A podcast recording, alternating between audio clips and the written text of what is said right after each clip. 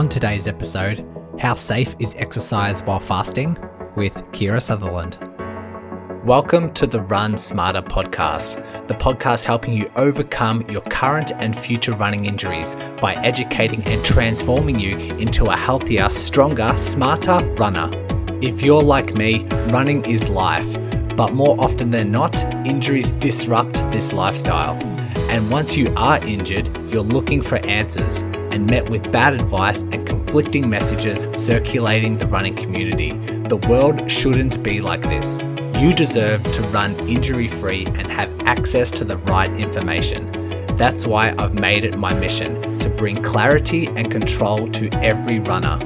My name is Brodie Sharp. I am a physiotherapist, a former chronic injury sufferer, and your podcast host.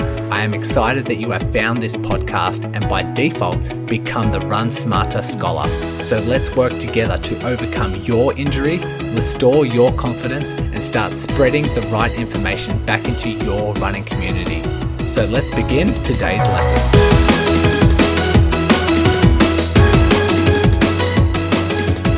You have caught me in a very good mood. I've just been buzzing the last day or two. Um, from a couple of things, like a lot of good things have come of the podcast of late. Um, just as we're speaking, the in the all-time running podcast rankings, we are number two in Australia, and we are in the top ten in the US. And sometimes we look at the charts and it's like trending, which is like how many new listeners you get uh, within a week, I think. But then there's the all-time ranking, and we're climbing our way up, number two in the in Australia and top ten in the US. It's um, yeah, it's unreal. And just like in the last couple of days, like say yesterday, we had four or five new patrons sign up, which is amazing. Uh, we usually get about five per month, and just got five in one day. So it's great confirmation for me, for people just to recognize how important this mission is and loving the podcast. That's another thing. I've had so many people reach out in the last couple of weeks saying, loving the podcast, absolutely is my number one favorite. And this is how it's benefited me. And they tell me the benefits, how they've overcome injuries, how they're reaching marathon PBs. It just, uh, yeah, leaves me buzzing. It just makes my day. So thanks to everyone who's reached out, and most of all, thanks for listening. Oh, and another reason why I am buzzing is since I've put out the offer to uh, do these 20 minute free injury chats, I've had people book in and probably getting a couple per week just having a chat saying they're, they're going through certain pains and issues. And I just love talking about injuries. I love helping people who are injured, finding out what their missing links are, and just their reactions and gratitude when we have this chat. Just, um, yeah, makes my day. I'm on a mission, and you're, um, you signing up for these free injury chats is just helping me with my mission. So thanks again for that. Today we have our chat with Kira and I wanted to do a Facebook Live within the patron group. I've done a solo episode before, but haven't done a interview. And uh, my worst fears came true when we set it all up. I told the patrons, um, save you, save the date for this day and time because we're doing an interview, and that didn't work. Um, I now realize why. Um, for some reason, Zoom disconnected with the integration with Facebook, and now it's working again. But we couldn't do it. Uh, we just did the old traditional way, and then I just posted the video later on. But um, yeah, I'll learn for next time. I just fumble my way through these, and hopefully it, it comes out good on the other end. But in this instance, um, it didn't. So better luck for me next time. However, Kira Sutherland is um, a naturopath. Uh, she's also a sports nutrition and a sports nutritionist, and um, she is creating a holistic approach to optimizing performance. She has more than 25 years of clinical experience. She's also done um, some lecturing in the past, both nationally and internationally. And she was a previous um, department head of nutritional medicine um, up in Sydney. And so she is from the US, but has spent vast majority of her time in Sydney. And she was a blast to talk to. Um, we cover like what different types of fasting there are. We talk about what the benefits of fasting are, what are the consequences if you do it incorrectly, and what it means for running. Where when should we time it? What's a good um, dosage or I guess frequency to start fasting? And she just knew knew everything. She's well up to date with the research, and I couldn't think of a better person to have on. I know a lot of you are excited for this. Um, when you heard that it was coming out, I, I, got a lot of comments saying, Yes, I do fasting. I want to know uh, more about it and how it affects running. So let's take it away. Here is Kira. Oh, before we get started, also, you might notice there's a new outro to the episode. I thought I'd keep things fresh and um, change things up every now and then. And I thought the outro is a bit outdated. So um, have a listen for that. Kira, welcome to the podcast. Thanks for joining us today. Yeah, thanks. Thanks for having me. For those who aren't familiar with you, can you maybe just describe who you are and uh, what you do as a profession? Sure. So I am a, I'm actually a naturopath as well as a sports nutritionist. So I kind of sit on both sides of that fence of alternative plus very sciency postgrad sports nutrition. Um, and I work, yeah, I work seeing clients and I lecture at the university level um, or undergraduate level in sports nutrition and naturopathy. Mm-hmm. I see I see probably 90% of my clients are athletes of any type from oh my god this year's crazy from bobsledders to springboard divers to you know runners but my big interest is endurance sports nutrition because i crazily do you know ultra and ironmans and stuff like that so i've, I've got you know the love for the I think sports nutrition is so fun when you get to ultra endurance events because it becomes so intricate. So that's my big focus and and then weight loss, fasting, all that kind of stuff. Great, fantastic. Yeah. Um, before we delve into the questions I had planned today, sure. I tried looking for quite a while for a guest to have on on this topic. Yeah. And usually if I have a, a topic in mind, it's easy to find a guest who's like who's well aware of like the research and they're more than happy just to come onto the podcast. It's one thing that I love about this is the willingness for guests to come on and have a chat. Yep. I struggled so much to find a guest on talking about fasting and what it actually does. And. I was ah. finding, trying to chat to people on Twitter, reaching out to a whole bunch of gurus that I follow on Twitter. Yeah. They kind of pointed me in a couple of directions. Then the people I reached out to pointed me in a couple of directions to other people. And no one, I couldn't really find anyone for a couple oh, of weeks. Do you, and do you know why? Does that make sense? Is there many people working why. on this? You know, and there's some incredible researchers on fasting, but then you you've also got the very technical scientific end of fasting and what they're looking at with cell death and replication. You've got the people running the big weight loss industry, researchers and book writers. Um, I don't know why. Mm, you know, okay. I, I think it's also an area where we don't we don't hmm, we have good information. There is good research, but we're still extrapolating how to use the research in clinic.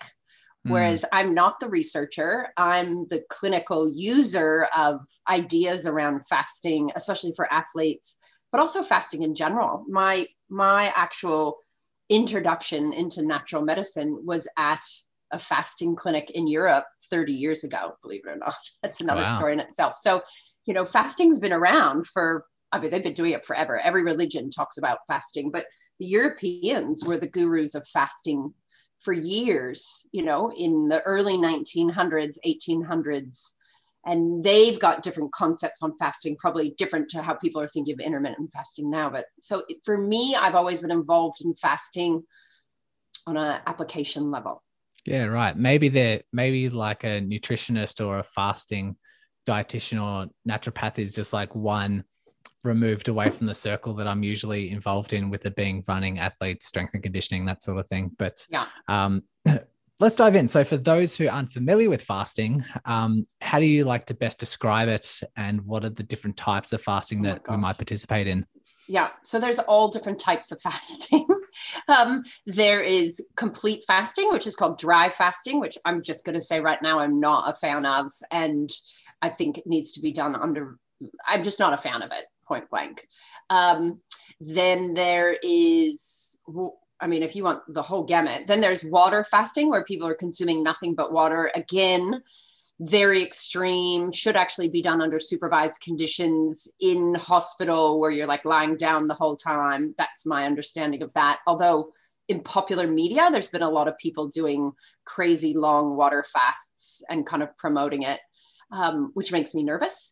Um, um, and then there's fasting of using, you know, whether it's considered fasting or not, but there's people that are doing you know, juice fasting, like green juice fasting. And then we run into the whole fasted training. So, uh, undertaking exercise, which is probably more what you've grabbed me to talk about. But there's, you know, when do you train fasted? When do you train low glycogen? Um, should you be training fasted? And then there's the whole gamut of intermittent fasting, which runs from you know, pulling or tightening the window of when you eat, whether it's eating in a 12 hour window, eating a 10, an eight, a six, a four hour window, we, we tend to grab things and go more and more extreme, which I think is a little bit too much sometimes. But anyway, so there's that window fasting, or there's the fasting of things like the 5 2, where you're eating normally five days a week and then you're doing very restricted calories two days a week. Uh, there's other fasting called eat eat fast to eat. I can't remember the names of it anymore where you're fasting for a whole 24 hours then you're eating and then you're fasting again. So there's you know we've taken fasting and you know created 80 different ways to do it. Uh, so you know have i missed one? I don't know. Um, I, I think with the research that i've done or like the most the types of fasting that come most to me is the intermittent fasting i think yeah. is one of the the big ones a lot of people have listened to the podcast have just finished their ramadan um, cycle yes. i think it was like the early this month and yes. they were really interested about this sort of topic yes. um, and then there was the um, calorie restricted fasting or something where you can eat throughout the day, which you mentioned, um, but they have to keep to a certain calorie or a certain type yeah. of um, yeah restricted type of eating. Yeah, um, like the five which. And yes, I'm sorry I forgot the Ramadan because that is actually one of the biggest, most traditional styles of fasting. And there is incredible research on that. And the research I'm more up on is is the one that has to do with athletes. Yeah, ah, with Ramadan. Yeah. Yeah. Um, okay. So we're talking about not eating and not feeding our bodies, which sounds counterintuitive if someone wants to perform or wants to be, um, you know, wants to try and produce energy or, you know, expel energy. What are the proposed benefits if we were to fast uh, if we were to say do a standard like ramadan or intermittent fasting? What are the what does the science show and what are the proposed benefits?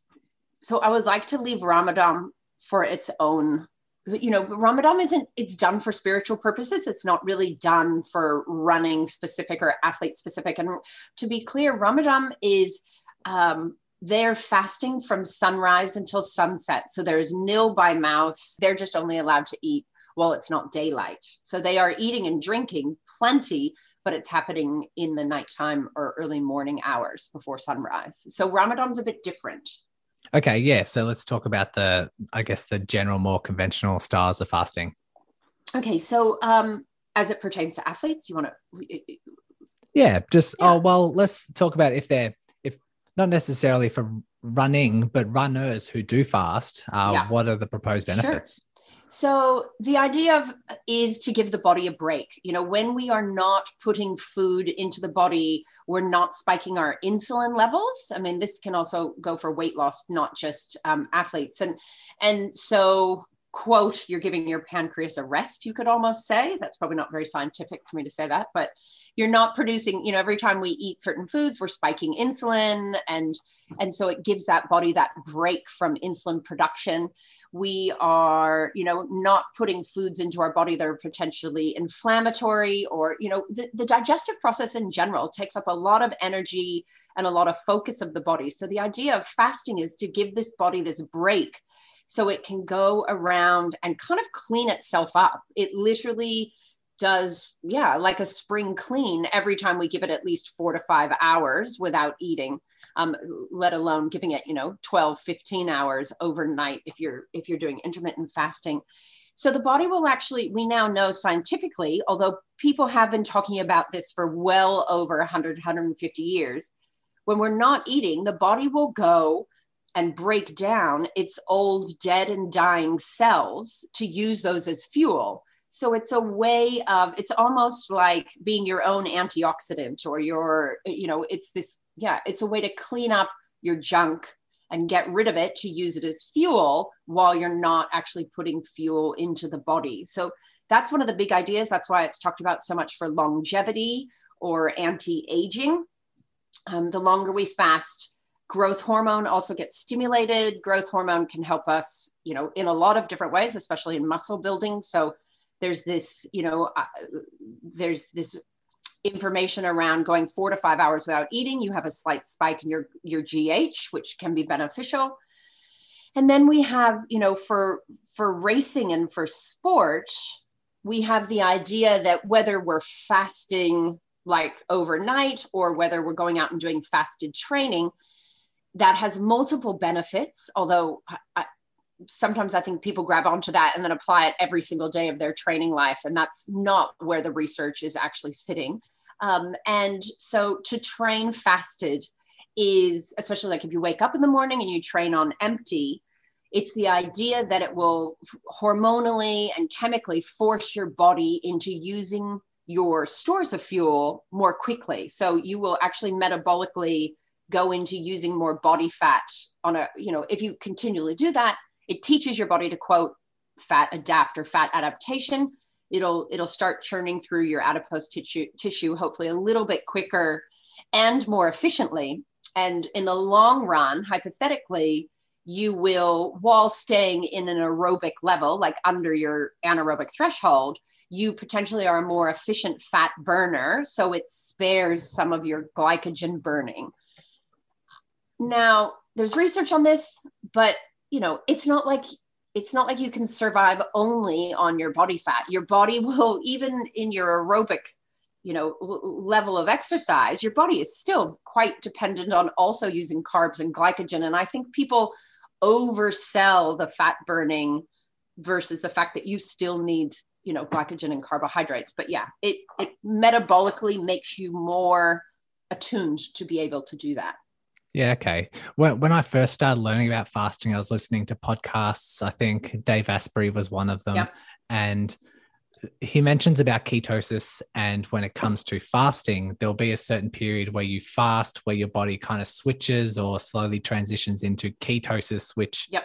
um, to my understanding is when the body starts primarily using fat as an en- energy source which is what yep. you were describing yep. um, is is that kind of the right information or is is that a bit of a misconception it's not a misconception, but ketosis, you know, just fat adapting that training on empty and then choosing to eat afterwards, especially if you're eating a mixed meal of carbs and fats and protein, that's not doing ketosis. Ketosis, you know, to put the body into um, nutritional ketosis, um, you need to be eating a diet. I mean, fasting will put you into ketosis faster but you it takes you know a few days to up to a week of eating a very high fat diet usually around 70 to 75% of your calorie intake is fats and you have to keep your carbohydrate intake to around 5% it's different for everybody um, and that you know if you do that over a couple days that will start to deplete a you're going to deplete your glycogen stores and to explain it non-scientifically the body starts panicking because it doesn't have sugar or carbs to burn as a fuel, especially in the brain, which the brain predominantly lives off of carbs. So the body then has to swap and go into a ketosis state where it burns fats as a fuel because you don't have any carbohydrates in the system. So, you know, in about eight or nine years ago, that became a huge thing to do in sport and running. And again putting yourself into a ketogenic state for a couple weeks to a couple months and there were books on this by you know Volek and Phinney are the two researchers that were really big on this or are big on this. And you um, you then upregulate this fat adaptation absolutely by being in ketosis for that long. But a lot of times people don't talk about the fact that when you upregulate your fat burning you do downregulate your carb burning so you actually, um, I think it's the GLUT4 enzyme doesn't become as responsive. And if you need to do any training at your high end level of, you know, 80 to 100% of your max, you have actually down regulated your ability to burn carbohydrates. So if you have any sprinting, heavy weights, that actually becomes harder and it's down regulated how well you burn that fuel. And that's something people don't often talk about. So you do upregulate your ability below 60% of your max, but hopefully that's where your sport is because the minute you have to start sprinting, you're in all kinds of trouble. Yeah. And if someone's listening and not too familiar with the difference between carb burning and fat burning, I think it's worth discussing that. Um, from what I know, that if you utilize fats as an energy source at this sort of low intensity, just quickly chiming in here to let you scholars know, I have just updated my five day injury prevention challenge. This is one email per day for five days, learning new concepts and diving into the science on how you can reduce your risk of injury. The sign up link is in the show notes, so fill in your details and I'll be waiting for you in email number one tomorrow. Exercise, it's yep. a lot more abundant. You're able to like utilize, or there's just a lot more energy that can be converted. Uh, is it? Yep. Is that kind of similar? Yeah. Yeah, well, if you think about it, carbs have four calories per gram, whereas fat has nine calories per gram. So it's, you know, very energy dense. We can get a lot of fuel out of it. We all have a lot more fat on our body as well. You know, our our carbohydrate or our glycogen stores that sit within our muscles and our liver are very limited, whereas even a skinny person has pretty unlimited fat stores. And, you know, we could all walk from Sydney to Melbourne easily fueled on our fat stores. That's not, you know, you're not going to feel great, but you're not going to run out. So of fuel. So it's, yeah, but, but even when we are exercising, what, what I think a lot of people don't understand, even if you have done ketogenic or a low carb, high fat, fat adaptation style diet, even when you are fat adapted, when you are exercising, you are still also burning a little bit of carbohydrate and glycogen. You and and if you look into the science of it, you know, once you've been going for about two hours, so say we're all running a marathon or at our, you know, around 60% of our max. So we're still in aerobic, not anaerobic. The average person would be burning 50% carb, 50% fat once you hit what's known as your fat max, which takes about an hour and a half to two hours to get to your highest fat burning point. And if you are fat adapted, not if you're in ketogenic, because I don't actually know if I've seen the number crunching on that, but even if you're fat adapted, so that means your body's well trained to burn fats as a fuel, it's still, you might be, it goes up by five, 7%. I don't actually know the legal percentages academically, so I'm going to admit that. Um, but you know you'll burn more fat and a little bit less carb but it's not like it goes to 75% 25% you know and i, I think people get that confused um, and just by being fit just by doing consistent training day in day out weekend especially doing aerobic running biking whatever that teaches your body to be fat adapted as well. It metabolically you're more ho- hormonally responsive to training and the body because the way i explain it to my clients is the body doesn't want to run out of glycogen that's its fear right and so it has all these mechanisms to not run out of its core fuel so the minute you start exercising for longer than a little bit you know 20 so minutes the body's like ah you're going for a while brodie what are you doing i better start I better start finding other sources of fuel besides glycogen. And so it, it starts accessing your fat a lot more. And that goes up and up until we hit that fat max at about that one and a half, two hours. So your body is already smart. I, I sometimes think in biohacking, as we call it, and in all this, you know, intermittent fasting, fat adaptation, we we overestimate the benefit it's it does there's definitely benefits but we underestimate how smart our body is and it's already doing that mm. do you think it goes into this fear of um, utilizing all this glycogen because like you said the brain that's what the brain uses to function and that's like yeah. one of our primary drivers is what we have to prioritize above all else Absolutely. And, you know, there's theories in long distance events when we hit exhaustion or fatigue. Is it actually that we're running low on glycogen, or theoretically, is it what it is what's called a central nervous system fatigue? And it's actually your brain trying to trick you into how tired you are so that you stop because it doesn't, you know, there's theories around it, right? We don't actually know exactly why that hitting the wall and that fatigue comes in because it's not always just glycogen. But yeah, your brain, you know, if push comes to shove and you're too hot or too cold while you're exercising, you know, if your body gets too hot, it will make you pass out. It will make you black out so that you don't injure yourself and that you lie down so that it can survive. The brain is the thing that wants to keep going more than anything. Yeah. Okay. Yeah. Um, you mentioned that a lot of people are a little bit confused around the percentage of carb to fat that they are burning, and it's just like a slight fluctuation rather than it being a huge shift into your predominant energy stores that you're utilizing. Is there any other misconceptions, common misconceptions that you hear when people talk about fasting and performance? Uh, yes. Let me think of my list. Um, look, and I'm a fan of fasting. And the, the, can I back up? And one of the other major benefits of fasted training that we know from research over the last five years is that if you train fasted, there is some adaptations that happens in the body with your muscles and with your strength. And I'm not going to sound very scientific with it, but your body, there's new signaling pathways for muscle building and just your adaptation of overall cardiovascular fitness that actually does occur when we fasted train or when we train with what's known as a low glycogen state, which would be waking up in the morning and training on empty.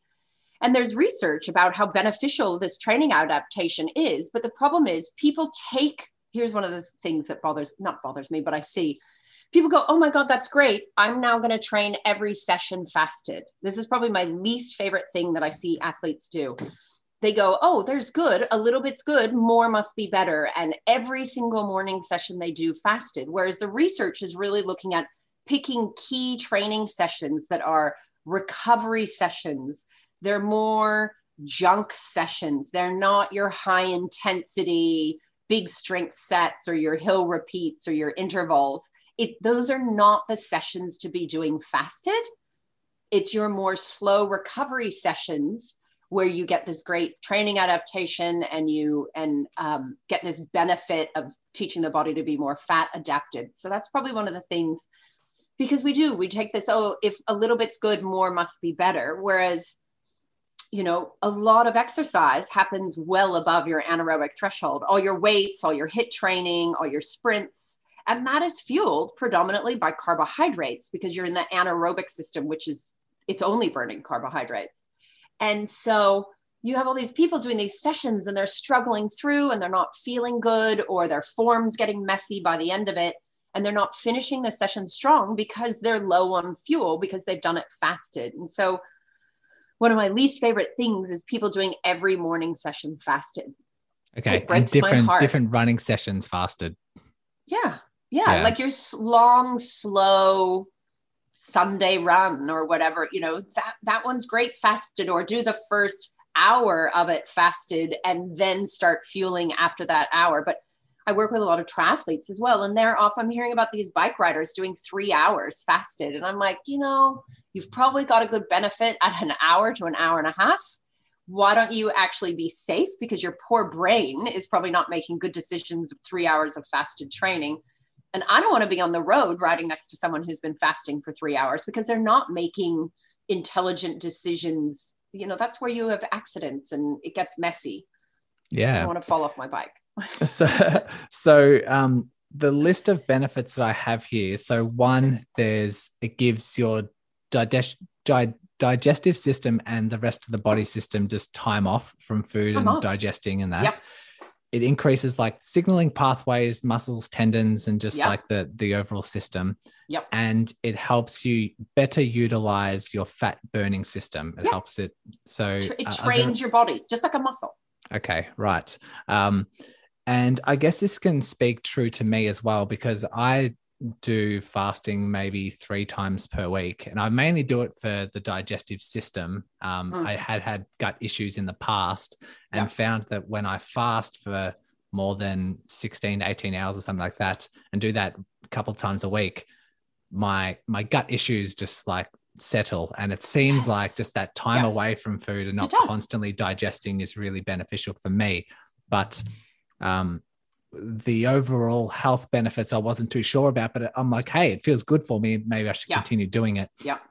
Um, and it speaks true for me as well because I have had uh, I guess, fasting errors in the past where I have had a long session, like a long bike session, or I remember one session where I fasted and then did a CrossFit workout and I felt sick. I felt like lightheaded yeah. and actually kind of ill. And yeah. so have now recognized, okay, if I have a big session, um, let's not do it on my fasting days. Um, but anything else, any other like long, yeah. low intensity run, I'm totally fine with. Yeah. Um, so that would speak true to everything that you've been saying. Yeah. Can I bring up my other least favorite thing that people do? Sure. Is if they're training fasted, I, I hear this people doing this and they um, like if they're doing intermittent fasting and they're trying to only eat eight hours a day so they're trying to do the tight window they wake up they do their session fasted and then they continue to fast for a couple more hours before they eat. And the sports nutritionist in me it breaks my heart. Because when you exercise you get yourself metabolically so primed to create more glycogen from the food you eat and you your body wants to repair itself after you know exercise is amazing for the body but it is an assault on the body right we have stress hormones going up we have cortisol going up cortisol suppresses the immune system um, you know and cortisol is catabolic it breaks things down it breaks down the muscles and so when we finish training the way to turn cortisol down is to eat. And if we continue to fast, because people are going, oh, I'm getting these great fasting benefits, you are continuing to be in a catabolic or breaking down state. Plus, your insulin, your body becomes more sensitive to insulin right after training. It's like your insulin is almost like a superhero at that time, and it's going to take the food you eat and really get it to the right spot. So and insulin is anabolic, you know, it helps with the signaling and muscle building and getting food where it's supposed to be. So, you know, people talk about this eating window after exercise and does it exist, does it not? And um, most of the research is looking at you have this beautiful metabolic window where you're like, you know, your insulin's potent, your body's ready to make more glycogen. You have an enzyme called glycogen synthase that's been stimulated, whose whole job it is to make more glycogen, stored carbs. And if you don't eat within that one to two hour window, but especially that one hour window, the same meal eaten two hours after training versus right after training will only make you half as much glycogen. And hmm. why would you rob your body? I mean, making glycogen means your body's not using the food you eat and turning it into body fat. And you feel better the rest of the day as well. And so my heart always breaks when I hear about this fasted training and then continuing the fast because you're adding to a suppression of the immune system. You're adding to potentially more muscle breakdown. And I don't know any athlete that wants to be sick and take time off training or that is trying to break down more muscle. Mm. I just hmm. don't. That's probably my least favorite thing about the IF fad or phenomenon going on at the moment.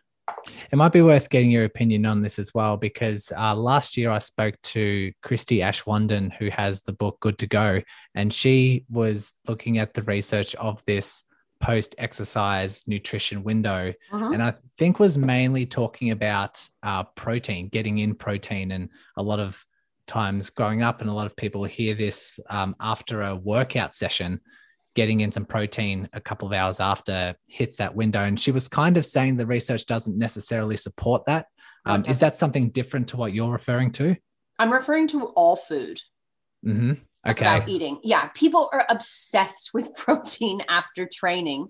But in reality, especially when we're trying to muscle build, and hopefully I'm agreeing with what she said, your protein amount is more about how much protein you get in in a 24 hour period.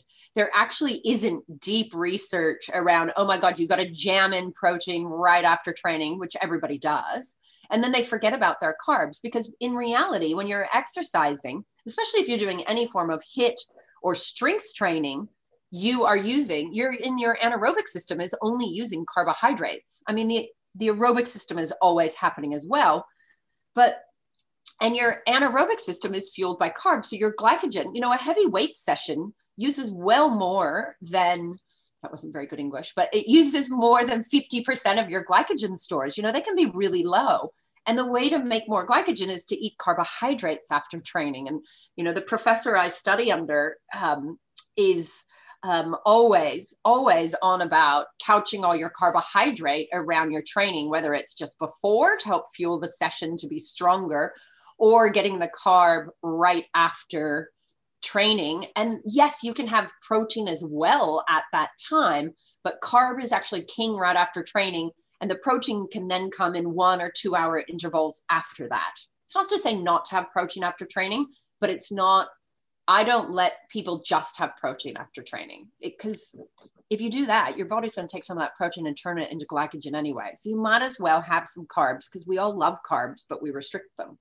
You talked about the wide variety of different types of fasting and way people can go about it, like how many, how wide the window is of eating and yeah. how frequently throughout the week do yeah. you have for the runners who are listening to this do sure. you have a recommended dosage or frequency throughout the week um, to when they should be fasting look it really depends on what works for people and their schedule if we're talking about intermittent fasting or if where we have a tight eating window i recommend people try you know just try it on themselves first i would say for women so and this is this is also becomes controversial because almost all the research on on fasting is done on men.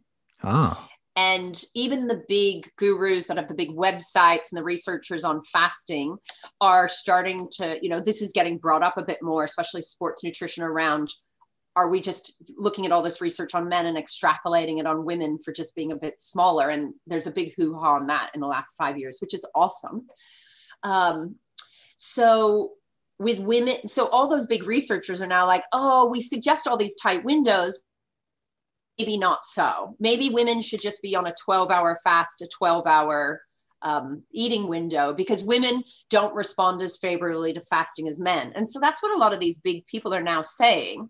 So with women i suggest 14 10 like 10 hour eating window at the strictest. And i don't let women do a tighter window than 10 it's the theory that we are more sensitive to cortisol because back in caveman days, you know, the guys are all off hunting and running after stuff and stuff's running after them, and their body is used to a lot more higher cortisol and stress hormone running around. Whereas women are at, you know, we were back at the caves or whatever, finding our tubers and taking care of children. And when we got super stressed, it meant we were under attack or there was a famine.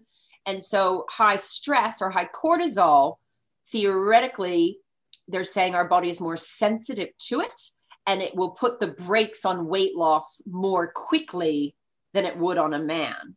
So they're saying these super tight windows for women hypothetically aren't great because it puts us in too high of a stress state. I, I you know, long term. I, am not saying pe- women can't do fasting or do, you know, three day fasts or, you know, other styles of fasting for like short periods of time. I think that's different, but I'm talking day in and day out. So women, I start them on a 12 12 or a 14 hour fast window, 10 hour eating window. And men, I would probably do, uh, I, I would probably just start them at 14 10. If they really want to go extreme, they can go 16 8.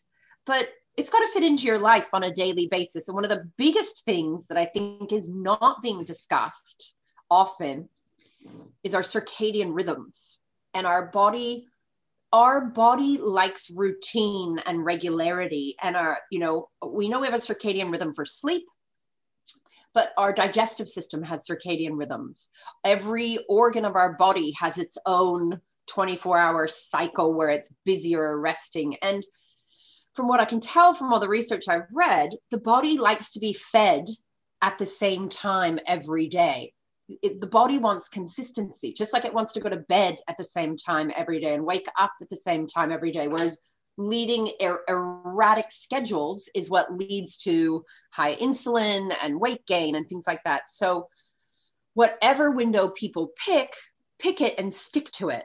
And I would say try to do your breakfast at the same time every day and try to finish eating at the same time every day. And don't slide between two extremes during the week. Does that make sense?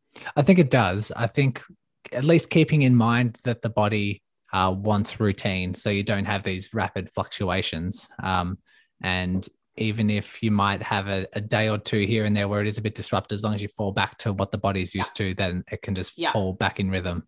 yeah and the, and so those are kind of the windows that i play with with with my clients um, if they want to do fasted training in the morning they can although again there's some researchers out there um, stacy sims who's in new zealand is really against women fasted training and there is starting to be some research on this and she's she's taking information and and also you know she's taking research and she's looking at you know how women respond. And she's suggesting again because we're so sensitive to this cortisol that women should be having a small snack before all training sessions rather than fasted training because the body will just respond better. So with women again sometimes i play with do you actually just have this tiny little snack before training and how much better do you feel or not but I would let I would let women fasted train twice a week. I don't I, wouldn't have a problem with that. But I don't really think we should be fasted training more than twice a week anyway, because most of us our only goal isn't fat adaptation. Our goal is, you know, training adaptations and muscle building and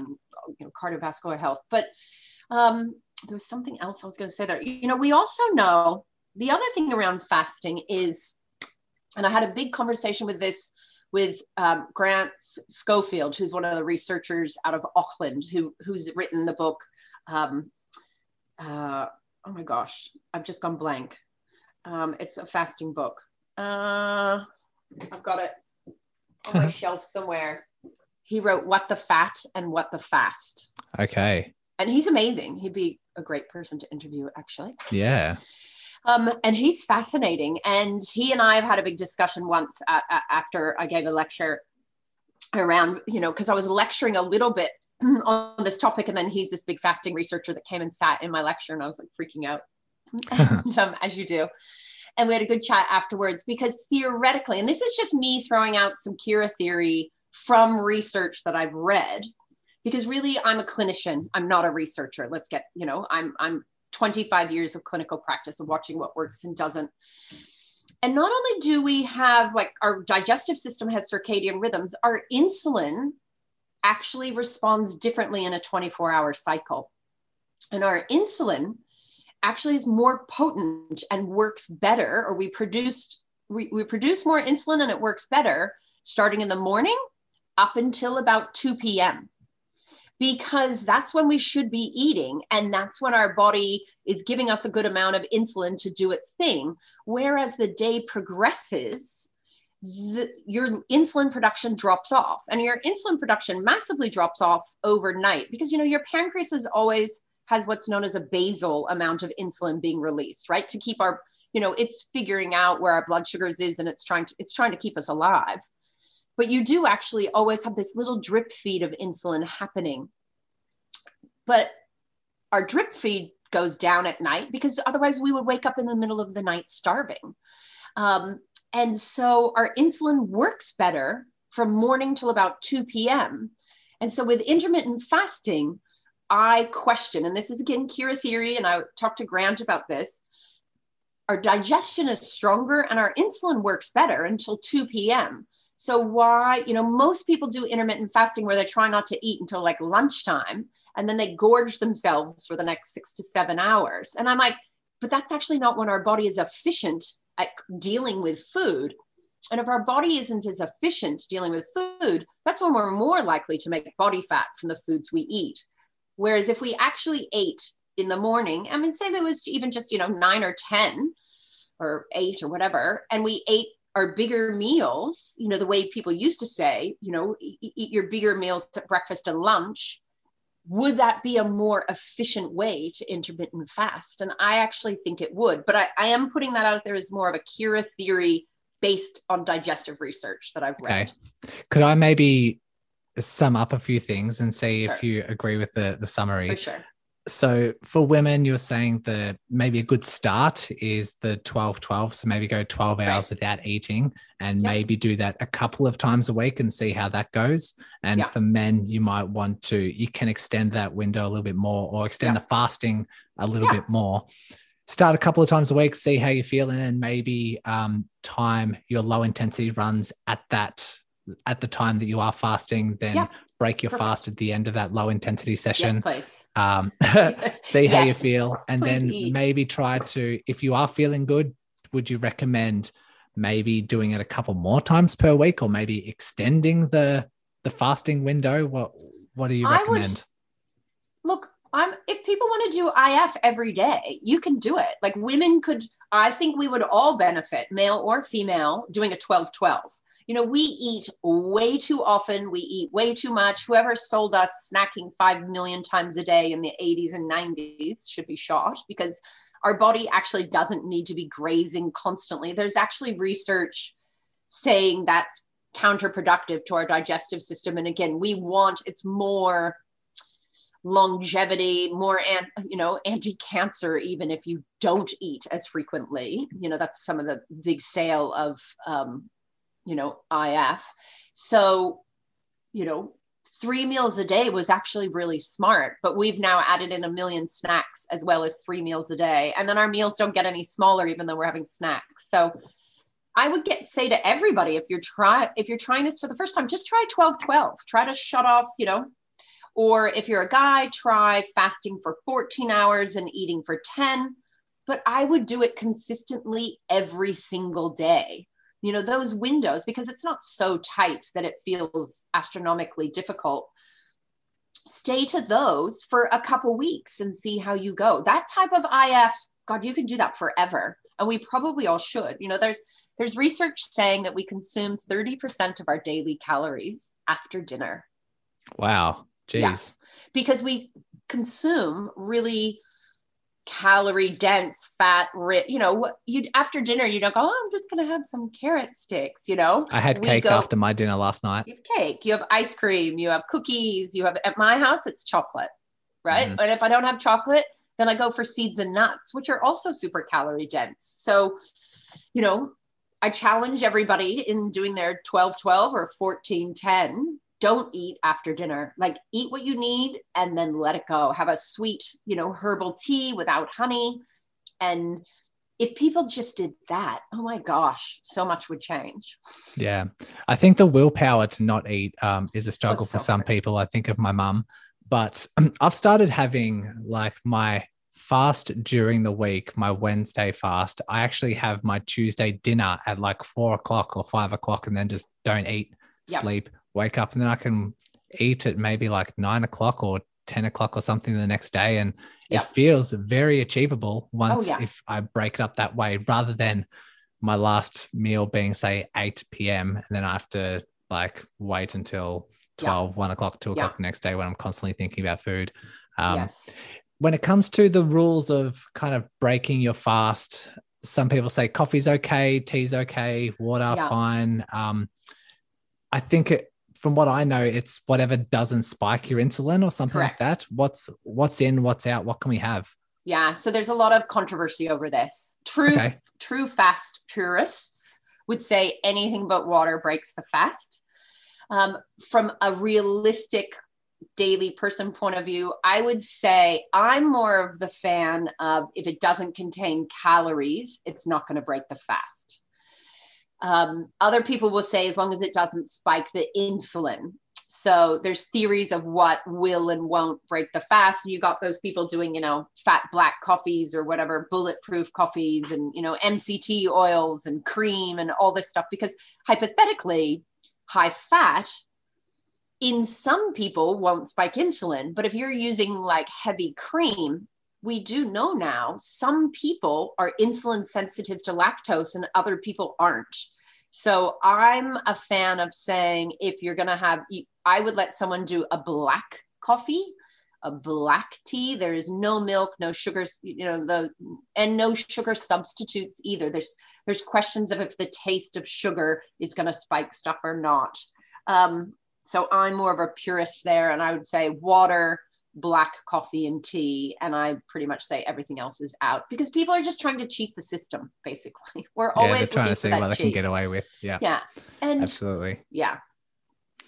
I think we have covered almost all of the things that i wanted oh, to plan. We did talk about the uh the potential harms or consequences if you misuse this. Um, is there anything else that we might want to add or any cautions that people might want to take that we haven't discussed already well, I mean, if you are a type 2 diabetic, a type 1 diabetic, or if you're pre diabetic, you know, undertaking, or if you're on certain medications, you know, go see a doctor about this or go see a dietitian or nutritionist that knows what they're doing when it regards to fasting. You know, undertaking anything major should you, your health should be assessed. There's a lot of medications that people take in the morning that need to be taken with food. So whether you swap when you take that medication, uh, but don't take medications on an empty stomach unless it's specifically like thyroid medication is actually taken on an empty stomach.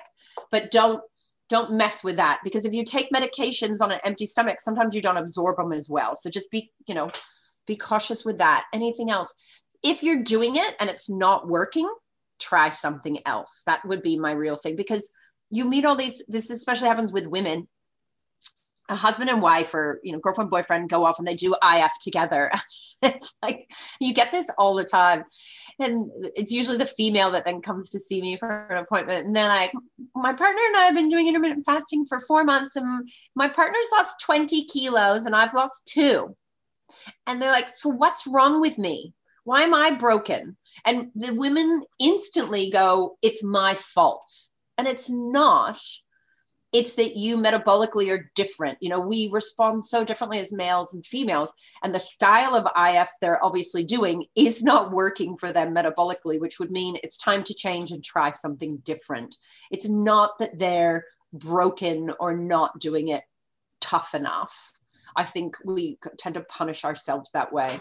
So, and for guys as well, if it's not working, try a different style of IF. You know, I've I have other clients that we do an IF much like the 5 2, where you're eating normal calories five days a week and then two days a week they do very low calories. Like you you do 500 or 600 calories a day instead of 2000 or 2200 and i have a lot of clients that that works well for. Often they just do a 6 1 so normal six times a week eating and then one day a week they just go really low. And they typically do it in soups and smoothies and liquids and they just kind of let go of eating and um, and that's an interesting one that's not as publicized as much for people to try. But caveat: the day that you only have 500 calories, you do not train. That is your rest day.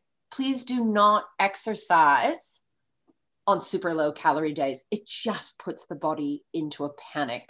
Yeah.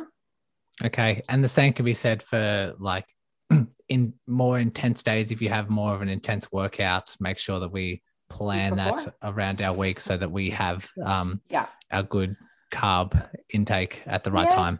Yes, please. And you know, before a HIIT session, before you go to CrossFit or something, I'm talking half a banana, one to two dates, one piece of toast. I'm not talking about a massive meal of oats and berries.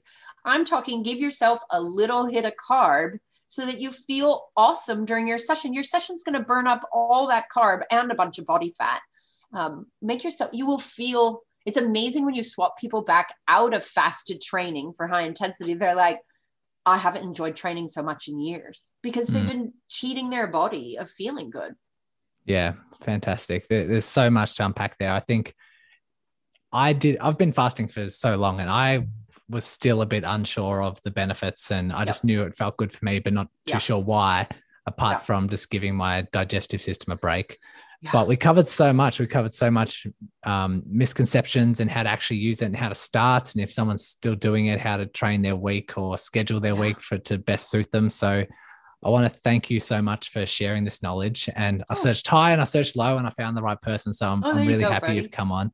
Yeah. If someone wants to learn more about you, um, I have your Instagram. I have um, Uber yep. Health, which is your company. Yep. Do you want to um, talk about sure. that? Sure, sure. So I I'm just a sole trader, so it's just me and a few back end helpful people. But um, on on all socials, uh, well, no, Instagram and Facebook, I'm Uber Health, one word. I'm just gonna let people know too. That's been my business name for 22 years, long wow. before Uber came about. There you go.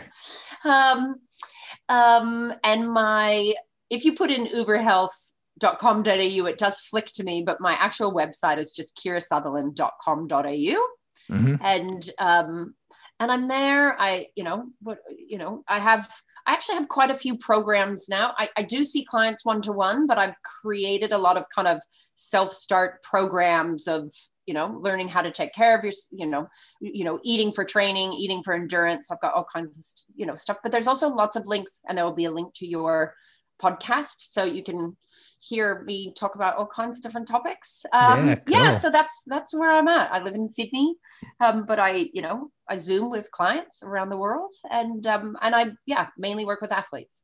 Unreal. But athletes also means people trying to run their first half marathon. Don't yeah. which is mo- most of the people who listen to this podcast yeah. almost all are just recreational runners yeah. so that it's right up your alley. And I'm i will include all those show note all those links in the yeah. show notes as well Oh, awesome. Yeah. Kira, thank I, you very much. Thank you very yeah. much for oh. coming oh. on. This was a lot of fun. Oh, thanks for having me. And fasting is such a it's such an interesting topic that again to get your heads around it. And I, I think for me as well, I'm fascinated by it, but I've also tried it all. There's not a fast I haven't done to my body, including three weeks of proper juice fasting. I've gone hardcore. I've tried ketosis. I've tried it all because I won't I don't want to talk about anything if I don't understand it from my own physiological point of view. Yeah, fantastic strategy. All right. Thanks again. Enjoy the thanks, rest of your day. Thanks. And that concludes another Run Smarter lesson. I hope you walk away from this episode feeling empowered and proud to be a Run Smarter scholar. Because when I think of runners like you who are listening, I think of runners who recognize the power of knowledge, who don't just learn, but implement these lessons who are done with repeating the same injury cycle over and over again, who want to take an educated, active role in their rehab, who are looking for evidence based, long term solutions and will not accept problematic quick fixes. And last but not least, who serve a cause bigger than themselves and pass on the right information to other runners who need it. I look forward to bringing you another episode and helping you on your Run Smarter path.